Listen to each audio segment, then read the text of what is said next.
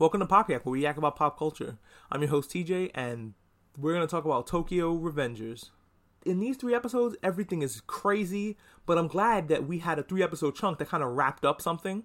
It began, the fight began and ended in these three episodes, so that was nice. It bookends very nicely.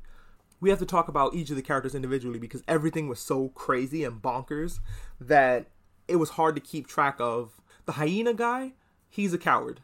Um, the guy who I call the hyena because he laughs and smiles while he fights, and he's the quote unquote leader, but not so much the leader of um, Valhalla. Guys were just jumping in the way, taking hits for him, and making so he's making it so that he couldn't fight. And when he was getting hit, he had the Homer Simpson defense, which is I mentioned this a lot, but the Homer Simpson defense is just standing there, getting punched and, and just kind of taking it until the other guy is tired, which was working against um, Draken, who called him a zombie at one point just because he sits there taking hits. His resiliency is pretty crazy. The resiliency of a lot of people in this episode is crazy. We watched Mikey get hit with a pipe straight up. And yeah, he was out for a little bit, but he kind of came back too. They showed some respect to the pipe. Like, it broke Kisaki's glasses when he got hit with a pipe by uh, Baji. But for the most part, Kisaki was fine, which pissed me off because fuck Kisaki they did a great job of making a villain that I absolutely despise. I hate him. So whenever I see him in his glasses looking all smug, I'm like, I wish somebody punch him in the face. And that's a great bad guy. Um, it happens a lot in pro wrestling as well, right? Like, so you have these bad guys, and you have the goal of the bad guy in wrestling is to get booed. So they usually go all out and do whatever it takes to get boos sometimes they get cheap heat, which is like they get booed cheaply because like they'll say that oh the sports team in this town in this town sucks and that's cheap because they yeah, of course people are gonna boo that. They love their sports teams, but real genuine I want to punch this guy in the face heat is good heat. That's what we call in wrestling heat. When you uh, get a lot of hate on you. Takemichi was pissing me off in this episode because he would insist on him upon himself that he has to do something to help stop the situation in the future. He keeps having memories and flashbacks of the future that he doesn't want. And instead of doing something about it, he usually just stands in one place, cries, or screams, Mikey! Instead of actually going over there and helping him.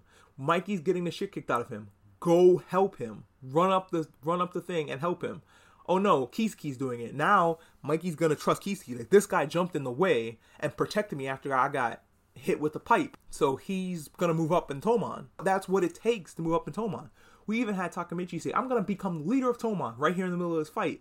Meanwhile, he did fucking almost nothing. If Baji dies, that's a problem because Baji dying is what puts uh, Mikey into like a berserker state in which he kills uh, the tiger guy. That's a problem. You can't have that. So the tiger guy ends up stabbing Baji, which is like you had one job, and instead what you did was you made it easier for the tiger guy to stab Baji. Okay, he didn't know that that Baji was gonna get stabbed. Then that's fine.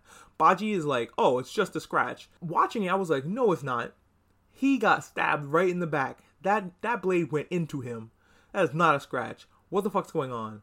And then when he like finally collapses on top of the cars, I'm like, oh, he was just pretending. He was just playing macho. He was actually bleeding out the entire time. He's like, I'm gonna get Kisaki because he's the enemy. Um, even when he was dying and he had that speech that he gave, he told Mikey and uh, the captain, Kisaki's the enemy. I wish he told that to Mikey instead. I don't know why he didn't. It seems like it makes the most sense to me. Also, Mikey did do one good thing. He inspired the rest of Toman, who was outnumbered like three to one to actually fight because even Mikey's, you know, servant or boyfriend or whoever, whatever this guy is to Mikey, he's close to him, but he doesn't really do anything to warrant it.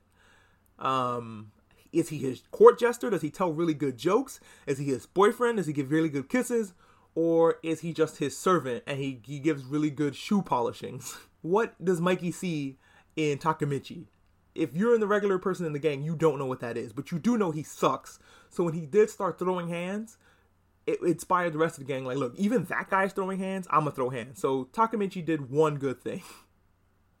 no, um, he does a good thing at the end. He's the emotional center where he like explains stuff to uh, Mikey. After this fight, if you are in Toman, you now kind of go, okay, he's Mikey's, even though they say that Draken is Mikey's heart, it's actually Takamichi who's able to get through to him by talking to him. If I'm Kisaki and I don't have people to go back in time for me, and I don't know this kid is a time traveler, What I would do was try to get on this kid's good side because he has Mikey's ear. And while you might rise up in the ranks, Mikey might not trust you all that much because you aren't Pa. You aren't one of the founding members of the group, which is what Baji was talking about while he was dying. I was, when they were calling the ambulance, I was like, great.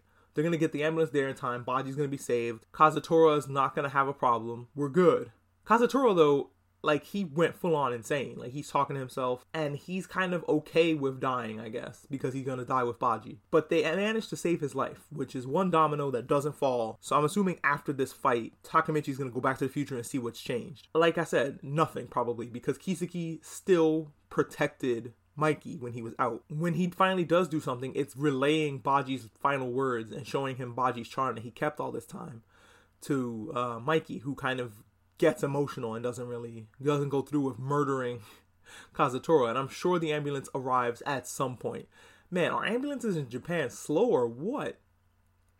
We don't even see one get there at the end of three episodes. But I don't think this is going to change the future all that much because Kiseki's still doing what he's doing. What I think ha- changes is that when he goes back in the future, his life will be a little better because Mikey's gonna trust him more. I think he's not gonna be on the outs with the gang as much when he goes back to the future, and that's literally it. He's probably gonna have he's probably gonna have the brothel, you know, instead of his friend with the red hair. But other than that, these were a good three episodes, even though the animation was lacking. Like the animation for this was not great. I'm hoping if they get a season two, they change studios because if you're gonna have big brawl fight scenes, I'd rather they not look like this. I'd rather they outsource it like Naruto used to. Like if you were watching Naruto back in the day, as soon as the animation changed for a few episodes, you're like, oh shit, they outsourced it to a good studio. Shit's gonna get real. Uh, I really wish that they would do that with Tokyo Revengers because you don't need that much animation to have the gang talking around, talking and sitting around. But when they get into these big group fights, you need a new animation studio. Just outsource it to Bones for five minutes and you'll be good. But I think Bones is working on Mob Psycho 100 season three, so don't bother them. Bother somebody else who's really good at it. Studio Mappa is really good. But yeah, that's my thoughts on these three episodes of Tokyo avengers and I am thirsty to see what the future holds for our boy Takamichi. And I wish Takamichi would man up and actually become a gang member because he's not going to go anywhere to the top of Toman if he can't fight. That's the reason that Kiseki's where he is because he's strong. You ain't going nowhere if you if you just stand there and cry the whole time, Takamichi. Thank you so much for hanging out and listening to me ramble on about Tokyo Revengers. Pretty soon I'm going to cover the first season of Demon Slayer uh, audio files because I want to jump into season 2 and the Mugen Train arc of Demon Slayer and uh, season two of Demon Slayer. So we'll definitely get in on that on the ground floor as it happens. I want to talk about how I felt about the entire first season, but I'm not going to talk about it in episode chunks. I'm going to break it up in arc chunks. So we're going to find out if how that works. And if that works well, we'll talk about My Hero Academia in the same way. Thanks so much for hanging out. Please subscribe if you think that I'm doing a good job. Um, definitely hit me up on audio underscore DEE on Twitter to like rap at me and we can have we can have a conversation about these shows. You can correct me or you can tell me, uh, give me some constructive criticism. Thanks again.